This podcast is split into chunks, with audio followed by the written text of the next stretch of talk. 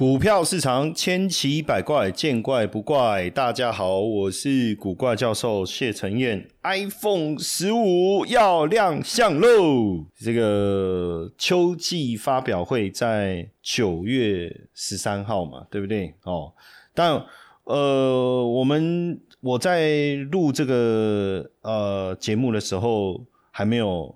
到这个呃发表会了哈，所以大家。这一集听到之后，已经已经正式的看到发表会的内容哈。那因为这一次 iPhone 十五哈，iPhone 十五有很多呃原本使用 iPhone 八哦，iPhone Ten 哦，我我自己拿的是 iPhone Ten 哦，还有 iPhone Ten R 的。这个呃机款想要换啊，我也确实，我那时候买 iPhone Ten 的时候，我 我还买福利机哦，但我自己是用的蛮喜欢，只是说，哎，你知道我我们用这种 Android 习惯的，就是 iPhone 的手机，虽然我们很喜欢用了，我确实也真的很喜欢哦，包括它的你在看看影音啊，各方面的感受都非常好哈，这只是说操作一些 App 的时候觉得不熟不不方便然后是这样。但是就变成我像我就是一支三星，一支苹果哈。那这一次四款机型嘛，iPhone 十五、iPhone 十五 Plus、iPhone 十五 Pro 哦，还有 Pro Max 哦。那 iPhone 十五是用 A 十六的晶片哦。那旗舰款十五 Pro 采用是 A 十七的晶片哦。那根据欧盟法规，现在全系列都取消 Lightning 的接口盖 USB Type C。那当然也有很多使用 Type C 的人也会觉得。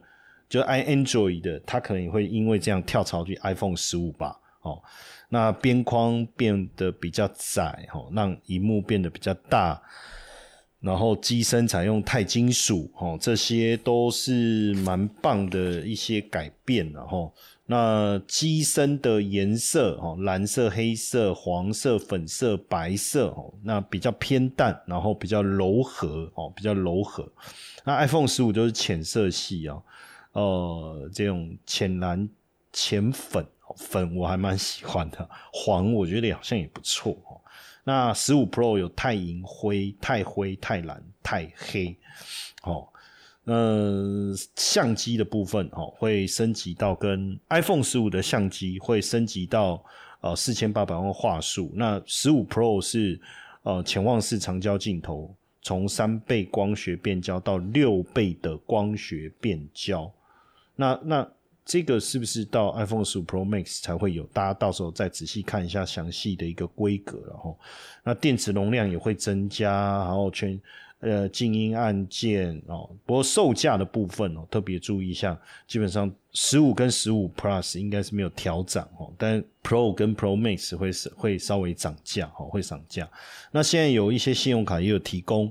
这个刷卡哦，刷卡 Apple Store 可以刷 Visa、Master 卡，还有 American Express 的卡，但是没有支援 JCB 的信用卡，这个你就要注意一下。应该是说 JCB 信用卡网络上不行刷，但到现场直营店是可以的哦。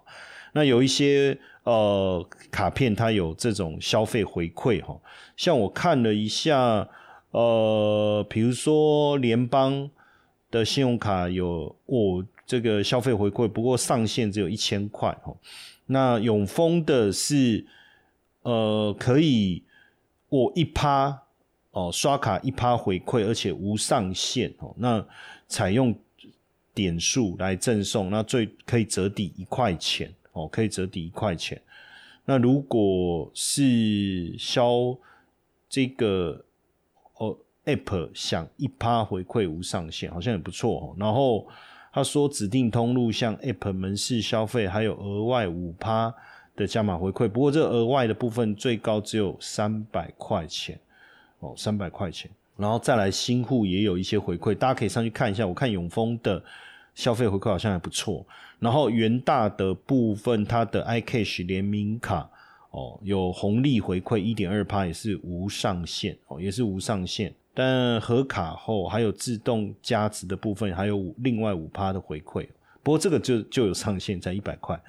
那台新玫瑰卡是平日消费零点五趴现金回馈哦，然后假日海外或是海外消费，才两趴现金回馈哦，这个复很复杂，细节可能大家如果有这个卡就自己上上去看一下。然后有零利率分期的，有花旗、中国信托。我们现在讲买 iPhone 十五了哦，买 iPhone 十五，呃，零利率分期的有花旗、中国信托、国泰世华、玉山、台北富邦、台新，三个月、六个月、十二个月都可以。不过要一千五百块以上的金额哦，应该那这个零利率分析只有在 Apple 直营店哦，或者是 Apple Online Store 购物的时候来可以来设定哦，所以你就可以利用这个方式哦。但零利率分期这个没什么不好啊，哦，对不对？就是降低自己的这个消费的压力，是不是？那当然在这当中，刚刚有谈到 Type C，还有一些。Enjoy 手机的用户可能因为 Type C 转到苹果 iPhone 十五哦，那 Type C 什么？因为为了减少电子垃圾，因为你你各种规格、各种充电电源周边的线路，所以欧欧盟就规定，二零二四年中小型手持的电子装置哦都要用 Type C 统一，这不是很方便吗？过去那一种品牌一种充电，然后新款旧款。一种充电接口，然后那个耳机又一个，然后唉，反正那时候烦死了。现在统一不是很好嘛？哦，那以前 iPhone 是 Lightning 嘛，那现在普遍现在统一了，全部都是 Type C 哦，全部 Type C。那 Type C 就是 USB Type C 的简称，称为 USB Dash C Type C。二零一四年推出 USB 的充电界面哦，那上下端设计一样，正反面都可以插入。以前呃，就是反正你不管。是呃，就是你你你转一百八十度再插呃都可以啊，这个没有问题的哈。那 Type USB 就是通用序列汇流排哦，就是一种传传递资料。那现在连电电都可以传输，所以可以拿来传输资料之外，还可以充电。那从过去的 Type USB A 到 B 到 C 这样一路过来哈，传输的速度当然是呃，基本上传输速度。哦，当然越呃，我看变化不大哦，传输的速度变化不大哦，不大，主要是特色不太一样，就是呃，Type USB A 是矩形的，那 USB 是正方形的哦，那 USB 是椭圆形，没有正反的差别哦。其实那现在全球规格都都通用哦，全球规格都通用。那全球 USB Type C 的产值大概是三十亿美金，然后到二零三五年的时候可以拉高到两百三十亿美金，年复合成长率高达百分之二十五，就是因为欧盟这个新的规定哦。所以 Type C 概念股也是我们在 iPhone 十五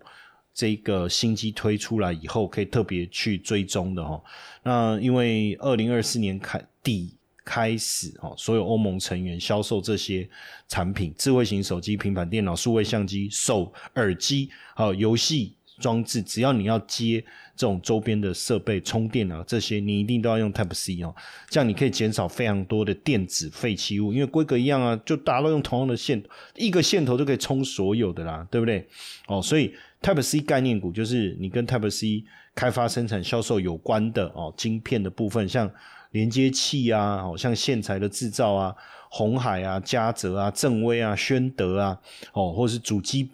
内外控制，像这个极限器啊，像创维、诶、翔硕啊，这个都是。还有 P D U S B 的 P D，这个 P 就是 Power Delivery，就是这个啊电源传输的控制啊，像伟全电。通家、微风电子，还有 USB 的传输线的控制，预创哦，这个也是。那保护晶片的经验哦，这些都是 Type C 的概念股。那因为整个 iPhone 的充电孔直接从 Lightning 全面转换成 Type C 嘛，所以概念股一定会迎来一波的商机哦，迎来一波的商机。从刚才讲到的，包括红海、正威、宣德、嘉泽、良维、优群、反甲、东硕、创维。微风电子、翔硕、伟全电、通家、裕创跟普瑞，那因为 Type C 是方便插拔哦，又支援高速传输，是那现在所有规格都统一啦，就你你全部都要用啊。那你你车用的部分以后，你的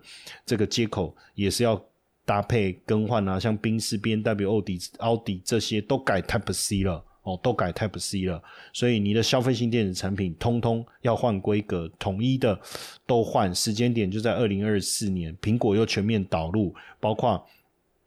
iPhone 十五、MacBook 哦、iPad 等等哦，那所以接下来这个 i Type C 概念股应该就是会顺这个顺势崛起了哈。对台股有兴趣的粉丝们哦，记得加入我的赖好友小老鼠 GP 五二零，小老鼠 GP 五二零，同时记得把我的赖分享出去，然后呢，再输入关键字五二七七，我爱拐拐，就我爱古怪教授的五二七七，我爱拐拐，七字念拐了哈。我们还准备了一份神秘好礼要送给大家，记得赶快加赖，同时分享，然后输入五二七七。那你很多人说，哎，这个又不是第一次炒热，二零二一、二零二二就讲过啦。那现在这个有机会持续吗？当然，未来这个市场的这个规格从三十亿美金到成长到两百三十亿美金，这绝对不是一年可以达到的，对不对？哦，所以逐年持续的增温，这个议题可以特别的连